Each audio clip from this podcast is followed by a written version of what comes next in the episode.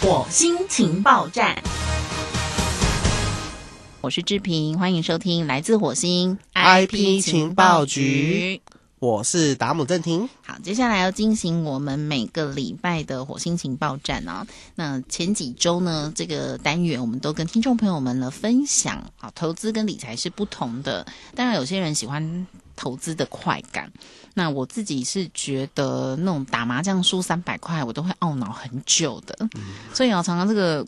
股票最近一万三千点，我就是想说，早知道九千点的时候就买，甚至一万两千点的时候就买。那一万两千点的时候，你就会觉得说，天啊，这么高该买吗？一万三就觉得哦，一万二的时候应该买。对，我觉得我这个人就是超不适合做投资，会一直懊恼。那理财可能就比较适合我，虽然它可能比较缓慢，需要发酵的时间长，但是呢，我就觉得我比较能够，就是好好的。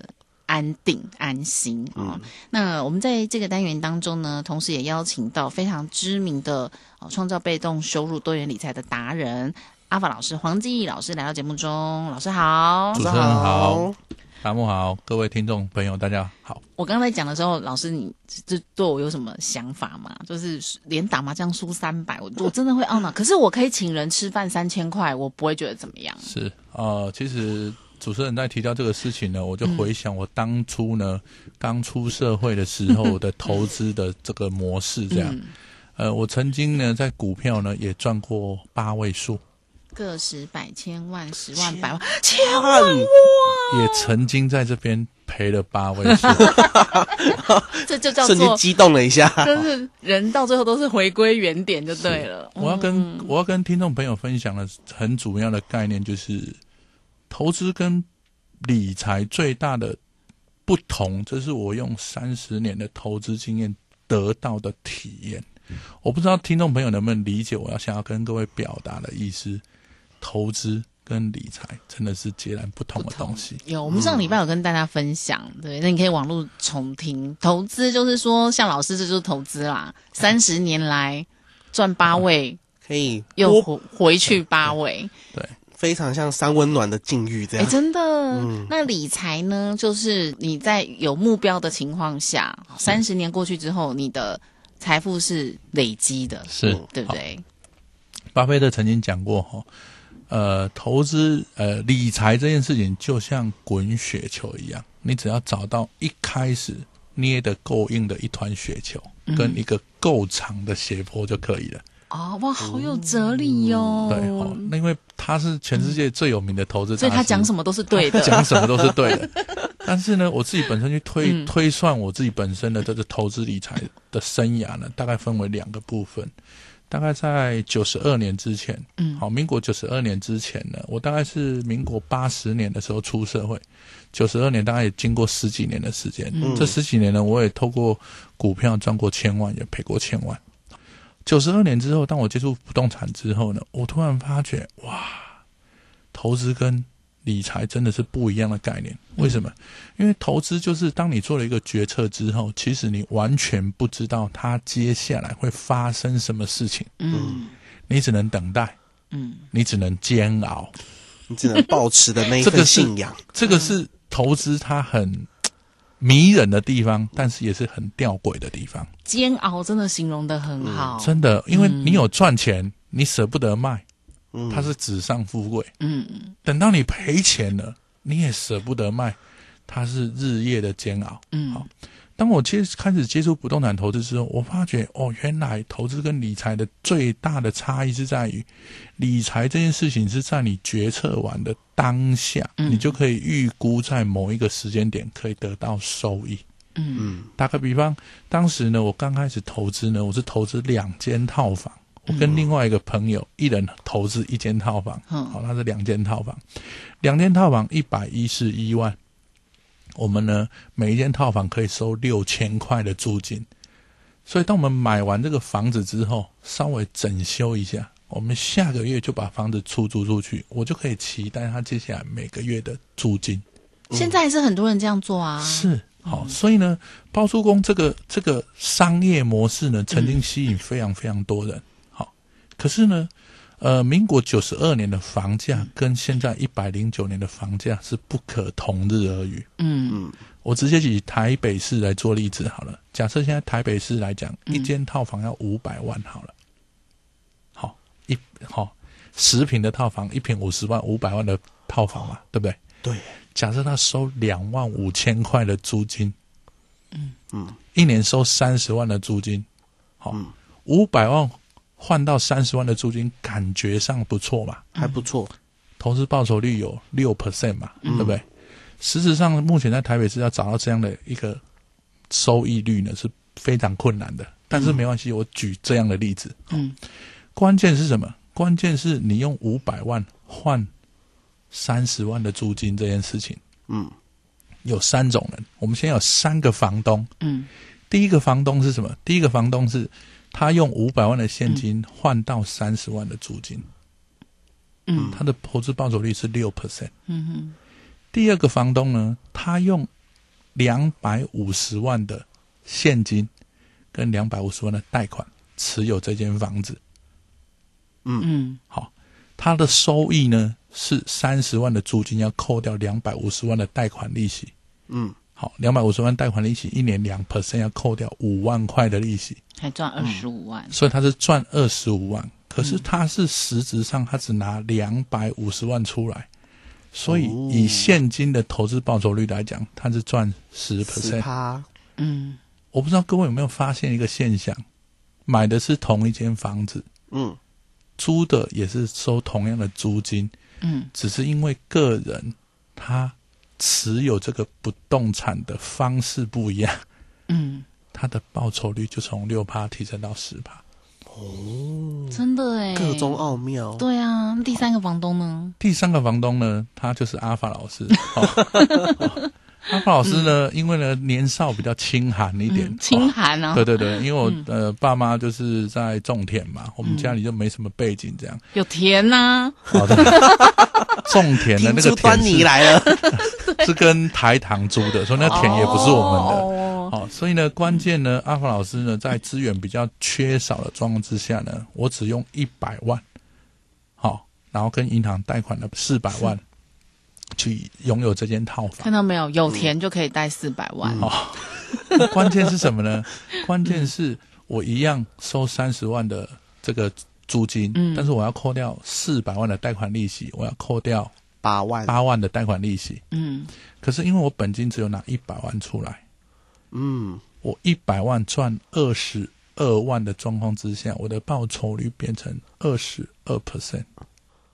哦，那大家都贷四百就好了。那刚那个第二个房东为什么要贷两百五十万呢？因为他认为跟银行贷款这件事是风险。会吗？很多人呢，拥有房子之后，第一件事情就是要把房贷赶快还完。为什么？因为他认为才不用缴利息。嗯，对呀。他的想法是还房贷还完就不用缴利息。嗯，我的想法是我房贷不还，我透过银行的资源，我可以让我的现金报酬率去做增加的动作。可是前提就是房子要租出去嘛。对。房子有没有租出去，这是另外一个课题。我现在只是讲的，讲的就是说，同样做这件事情，嗯，只要你有不同的处理方式，嗯，你会得到不同的理财结果，嗯。但是呢，你投资股票，你投资基金，你没办法得到这种效果。为什么？因为你投资股票，你不知道下个月有没有钱，嗯，你也不知道第三个月有没有钱，你也不知道第四个月有没有钱。所以投资呢，简单讲。就是买了，开始等，嗯，不是等它涨，就是等它跌。涨呢，你舍不得卖，嗯，跌呢，你也舍不得卖，所以呢，你的应该要有的收益都在等待之中就消耗殆尽，嗯，甚至还有可能等着等着，股票套牢了，嗯，一套三年，一套五年，一套十年，对不对？但是理财的概念不是不是这样，理财概念是我投资当下我就知道我下个月要领多少钱，我下下个月就要领多少钱，我下下个月就要领多少钱。嗯，一个是确定的东西，一个是不确定。不确定的东西。不过我们最近在跟大家分享这个呃线上 P to P 的平台嘛，也就是说，一样以阿发老师为例，他有了这个用一百万现金贷款四百万买的这个套房，一旦他需要资金的时候呢，他的这一间套房就可以放到平台上来募集，不需要金，不需要，因为呢，我最好的嗯这个。提供资金的对象还是银行？为什么？银行因为它是跟你们收非常低廉的存款的成本嘛。嗯嗯，每个人都只是银行给一趴就可以打发的东西啊。所以呢，我拿房子去跟银行借钱呢，我是可以借到大概是在两趴以下的利率。哦，最近我有在帮一个听众朋友做这个呃不动产的这个转贷的省利息的这个规划。好我们出估呢，一年可以帮他省五万的利息，二十年可以省一百万的利息。哇！这听众朋友听我一讲完，他大概听我讲了四十分钟，他立刻说：“阿凡老师，请尽快帮我协助这件事情。”嗯，好。所以呢，我要表达意思什么？我要表达意思是，很多人对于数字这件事情的概念，它是不够清晰的。就我啊，好，为什么？因为。因为我只是让他把房贷利息每人每年节省零点五帕，大家都觉得零点五帕是很少很少的数字，但是因为他的贷款金额是一千万，所以零点五帕的一千万就是五万一年，也是那房贷随便就是二十年，你一年省五万，这五万就可以出国旅游啊！是啊，是啊，是啊，所以呢，很多。这个听众朋友呢，或者是我接触到的一些投资朋友呢，他们对于理财这件事情跟投资这件事情，他们就是永远都好搞，嗯，搞不是很清楚这个概念跟逻辑。嗯，那我通常呢就会告诉他这件事情。你要花多久时间搞清楚？他可能比你念大学四年，交几十万的学费都更加重要。为什么？因为你的大学四年的教育，他可能只能让你在就业市场有一个基本的，好工资的一个一个收入这样。但是投资理财这个能力跟这个行为，它是会跟着你一辈子。所以越年轻学习这些投资理财正确的观念越重要。是，嗯，没有错。哦，我一直在思考，假设我九二年的时候的经验可以回到民国八十年的时候，其实阿凡老师现在已经是亿万富翁了。为什么？因为观念观念来的太慢了。你就会是台湾巴菲特。嗯，呃，不敢这么讲，但是呢，要让自己呢进到九位数这件事情，因为我曾经就拥有八位数嘛。嗯，那那在。刚刚我们这个七二法则这个概念，其实我要进入九位数是非常容易的，不困难的事情。算了啦，用鬼气啊。对，但是呢，以现在的概念，我很清楚，我在某一年、某一年，我的数字可以达到多少。我在现在这个时间点，我就可以透过这样的模组，嗯，去推估我在哪一年我可以达到什么样程度。我哪一年的被动收入可以超过百万，可以超过两百万。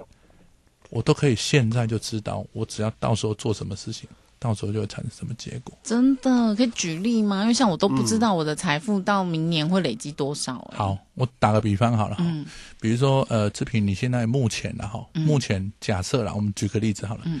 假设你现在有一百万的状况之下，你持续把这个一百万放在银行，对不对？放二十年，一百零二万一百。每一年会有一万的利息嘛，所以二十年下来，一百二十万，对，你的总总资产会变成一百二十万嘛，嗯，对不对？那假设我们抓个整数好了，我们抓个整数就是你的资产经过二十七年，你会有一百二十七万，对吗？嗯。嗯，好，那我们刚刚透过七二法则，我们可以告诉你说，假设你把它放在年复利八趴的工具上，嗯，你一百万经过二十七年，你会有八百万。所以就是八百万还是是八百万？八百万扣掉一百二十七万，我增加了六百多万。你增加了六百七十三万，哇！它只是七趴的差异，为什么？因为你是一趴嘛，嗯，我是八趴嘛，七趴听起来没有很多啊，嗯，七趴的单利听起来也没有很多，嗯，为什么？因为七趴的单利就是。一百万一年多七万，嗯，七万乘上二十七年，七七四十九，七二十四，嗯，好，一百八十九万。好，假设是单利的概念，单利的概念是八趴乘上二十七年，就是一百八十九再加二十七，好，加起来让你顶多两百万。嗯，这是单利的概念。嗯，可是复利呢是变八百。嗯，复利就是说你这个七趴。结合的钱再用，比如说变成二十万，对，然后二十万再放下去就变四十万，四十万再加下去，这样。我再举一个童话故事，这个童话故事可能每一个人小时候都曾经听过哦。但是呢，这个童话故事对我的启发是非常非常巨大的。我好想知道哦。我不知道听众朋友有没有听过一个一个农夫，他有养了一只会下金蛋的鹅的这个故事。有各位，各位有听过这个故事吗？就是有个农夫呢，他突然发觉有一天他的鹅呢，他会下金蛋。嗯，好，他第一天他捡到了一个金蛋，他很高兴；第二天他捡到一个金蛋，他也很高兴。嗯，第三天呢，他捡到一个金蛋，他不高兴了。为什么？因为他觉得鹅的肚子里面应该有有个很大的金块，不然为什么会每天都下金蛋呢？嗯，对不对？所以他有一天忍不住了，就把那个鹅杀了。鹅杀了就没有金金就没有了，就没有鹅蛋了嘛，没有金金鹅蛋了嘛，对不对？嗯。好，那我们去看待这个童话故事，同样的，每一个人都有累积财富的能力。嗯。当你把你的财富累积、累积、累积到这个一个金额，小额变成大额，可以开始下金鹅蛋的时候，你到底是把鹅蛋消化掉？还是把鹅蛋重新孵成小鹅，再让小鹅长成大鹅，开始孵蛋，开始产生孵蛋。天哪，你那时候几岁啊？一个童话故事，你的启发好大哦。没有这个童话故事，我是在民国应该九十六年的时候，我看了另外一本书，它上面写的这个故事，我才发觉，天哪！我小时候听到的童话故事，竟然影响我人生理财这么样的重要。不要再跟小孩讲什么白雪公主、大野狼、三只小猪，那没有意义。快点讲金鹅蛋的故事。快点讲金鹅蛋的故事。所以重点是金鹅蛋就好像各位的被动收入一样。嗯，好，今天打个比方，单利跟复利的差异是，单利你就是鹅蛋，你就是把它用掉，鹅蛋就把它用掉。所以呢，你总共呢二十七年，你有二十七颗金鹅蛋。但是因为这些金鹅蛋你都把它消化掉，你都把它使用掉了，嗯哼，所以它没办法产生更多的效益。可是阿发老师的做法不一样，阿发老师是这二十七年来每一颗蛋我都想办法把它孵成小鹅，花时间让它长成大鹅，所以二十七年之后我有二十七只鹅在下金蛋。哇，我真心觉得你是台湾巴菲特，因为就喜欢赚钱呐。呃，你可以说我比较俗气，但是 但是钱这件事情，巴菲特也是这样，就他因为他的他的书我都有看嘛，就说他喜欢赚钱，他是一直不停的赚钱，但是他生活中是很节俭的，对啊，所以他一直开那台老爷车，哦，但他就很喜欢投资赚钱，要教大家赚钱的方法，嗯。其实阿发老师没有想象各位想象中的那么 那么节俭，这样。我通常呢每个月呢会安排一次跟朋友去吃所谓的米其林餐厅。哦，真的，老师你不要忘了，你还我们是的有一个餐厅。我就是要提醒主持人哈，这个我们找时间可以去探访一下这个。我也要开始来下鹅蛋了。所以呢，我鼓励听众朋友，就是说在这二十七年当中，你可以把。十个甚至二十个金额单都把它用掉，但是你至少还是要留个七个啊，嗯，或者十七个啊，不同的金额单把它孵成小额。那如果我们现在已经有点年纪了，我我也是要规划二十七年嘛，就是怎么怎么开始做，怎可能退休后的理财配置呢？很简单哈，嗯，所有的。理财行为就是先从小金额开始，嗯，就像所有的鹅一样，嗯，所有的鹅一定要从小开始养，嗯，养着养着，当它变大的时候，它开始产生蛋，嗯，那蛋呢要变成鹅，可以在生蛋，它需要一段时间，嗯，所以呢，这个时间呢，我们可以做一些生长激素，就是让它吃的营养一点，但是我们不能去做。这个宰杀宰杀的动作，这样，嗯，好，所以呢，弄在实物上的例子就是很简单。主持人，我会建议你开开始去了解，哎，这个 P to P 平台全世界到底是怎么发展？嗯，好，中国大陆怎么发展？台湾怎么发展？台湾的政府是怎么去做规范这件事情？嗯，我相信去做这个资料的收集，对志平你来讲是完全不需要花太多的力气。嗯，关键是什么时候开始？当你开始之后，当你开始领了第一次利息之后，你就会发觉，哎，原来金融科技 P to P 平台它的模式是比一般包租公来的轻松，那我的方便。我的小额，我现在我的小金额，我要先投多少小金额呢？很简单，我直接举一个例子，假设你投资十万来讲，你一年就会产生八千块的收益。嗯。那有的人可能会想说，那八千块我把米其林吃掉，嗯这个时候我就不建议你这样做。我建议你再把八千块再投资复利，对复利，因为八千块再投资呢，它一年又产生六百四十块的。不要小看六百四十块。对，为什么？因为我们就是透过二十七年的复利，就可以让你的一百万变成八百万。嗯，这中间有六百多万的数字，各位仔细去思考，你要用赚的。甚至用存的要存多久？所以这个赚到的八千块再放进去，就会变成十万零八千。对对对。那隔一年，隔一年是十万零八千六百四。所以它这个数字会不断不断的往上跳，就好像你有一只鹅之后又有第二只。因为我的十万零八千，我八千还是在啊，所以应该是又再加九千。再加上八千六百四，是，它就是每年每年。就变成十一万多啦，对，然后再放下去，是，对不对？嗯，就生很多小金额，然后这时候再去跟银行贷款一笔大的，然后再进去，然后就砰砰砰砰砰砰越来越多。老师建议吗？就是去银行贷款，然后再去做这种这样的。我不要说，我不要说建不建议，我只告诉你，郭台铭这样做。鼎新，哈啊，鼎新他们都这样做，我不知道各位有没有印象？鼎新他花一趴的金额持有六户的地保，好，各位都可以上网去搜寻相关的资料。嗯，他用一趴的金额持有六户的地保，简单讲，如果六户地保要六亿。他只花六百万，但是因为他是顶薪，所以人家会借他这么多钱。所以，对，所以呢，很多投资人的想法，一开始接收到这个讯息的时候，都会说啊，因为他是这样，所以我不能怎样。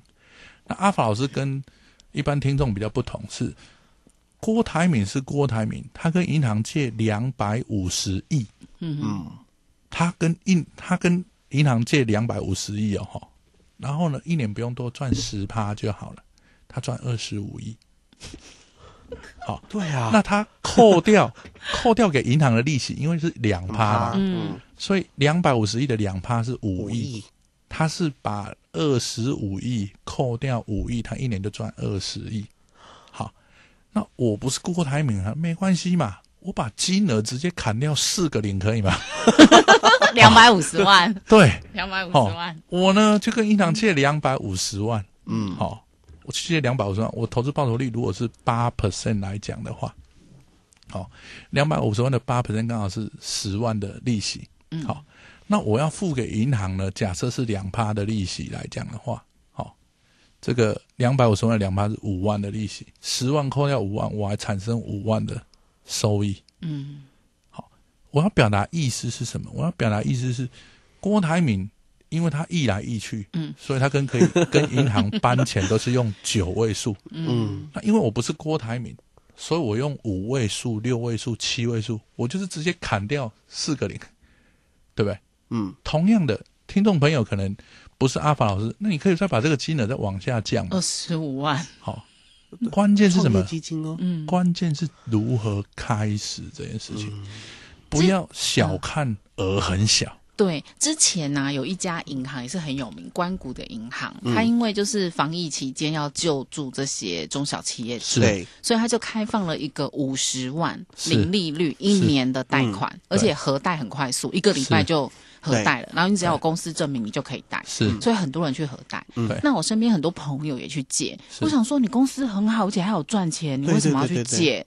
然后因为一个礼拜就下来了，嗯他就拿这个五十万再去照老师讲的投资一年八趴的。那你看一年到了，因为是零利率，对，所以就像老师讲的，你就放进去理财嘛。一年之后，你这五十万是不是还是在那里？对，嗯，然后他就赚了八趴，然后五十万再还给银行，是。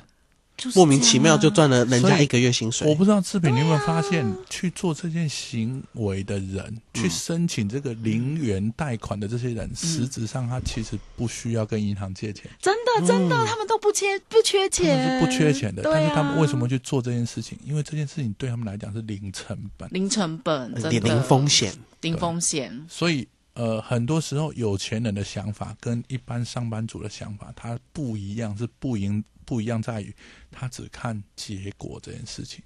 嗯，有些人他看结果，他非常注重结果这件事情，而且他非常注重这件事情的风险是不是够低，嗯，效益是不是够高。当风险够低、效益够高的时候，他就会去运用所谓的外在的资源这件事情。各位去思考一下，红海一开始的创业基金是怎么来的？是郭妈妈出去外面标了四十万的标会，让好、郭董创立红海，四十万到现在是几兆的营业额。各位，嗯才短短多少年的时间？郭董创业到现在是不到四十年啊！达姆回家去叫妈妈去标会啦。我已经开始在打算了。嗯，所以确实观念是可以调整的。对，而且关键是什么？这样的观念呢，一旦你拥有，你的小孩子，他这一辈子不会再落入贫穷的这个恶性循环里面。所以像我们的这个 P to P 借贷平台，那我最小最小金额哦，小到让你几乎没有感觉。为什么？只要多台小币五千块，五千，是是好小的金额哦，真的是好小的金额。但是各位，各位不要感觉它很小啊。嗯，为什么？因为你你五千块，它一年就帮你赚四百。嗯，对。如果说年轻人或是大学生来讲，其实还不错啊，是啊对不对？你每个月五千，每个月嗯就帮自己增加四百块的收入。当你十二个月，好，你总共投资六万，嗯，你一年就帮自己创造四千多的收入。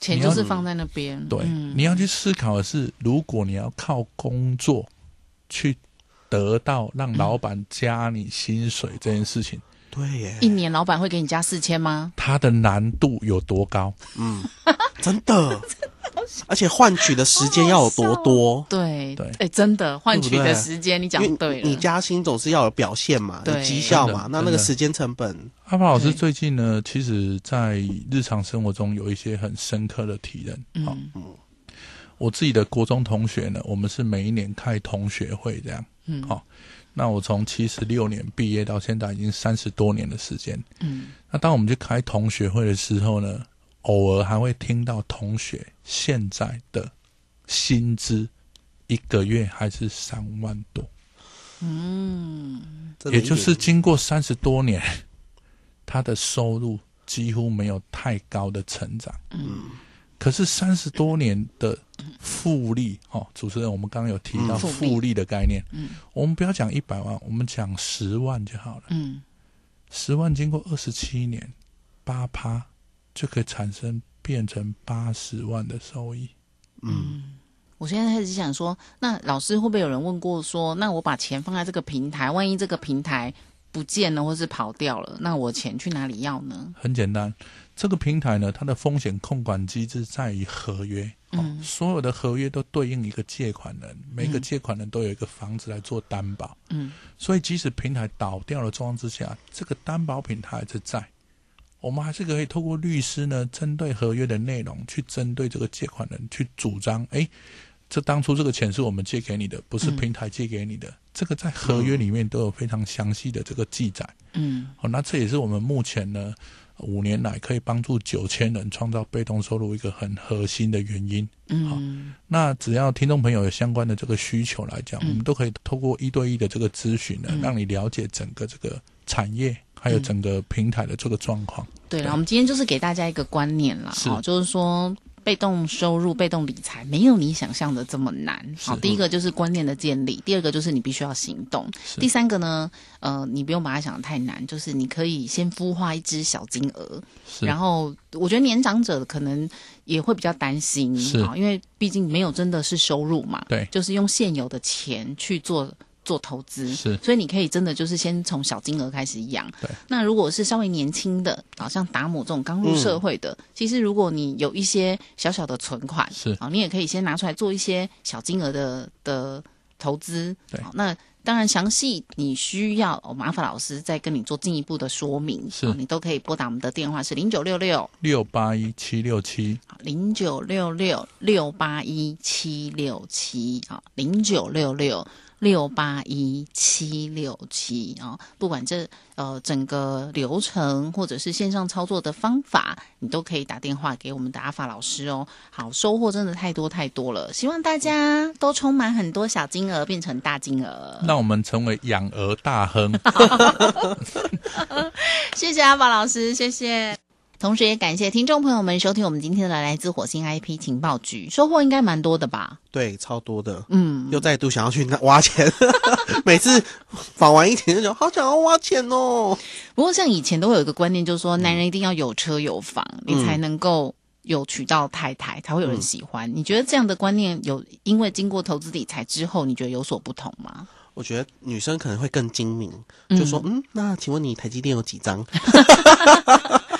我是这样想啦，我觉得即使你现在有车有房，你看我们那阿法老师八位数也有可能没有，对，所以你今天有车有房，你也有可能有各种的原因，车跟房可能会没有，是，但是你能不能够有创造自己有这个能够再有的能力？嗯。这很重要。嗯，然后我觉得不管是男生或女生，都不应该觉得是依附某人。对，就是说，哦，因为这个我们的达姆有车有房，所以我就要嫁给他，因为他有车有房。以前都这样嘛，介绍都说，哦，有车有厨哦，有残哦，啊，年薪百万有加分哦。啊，万一他以后没有了呢？那我也什么都不会，那我们该怎么办？嗯，但是如果你今天都没有，可是你有本事可以让自己再有车再有房，那我身为一个女生，我也有这个本事。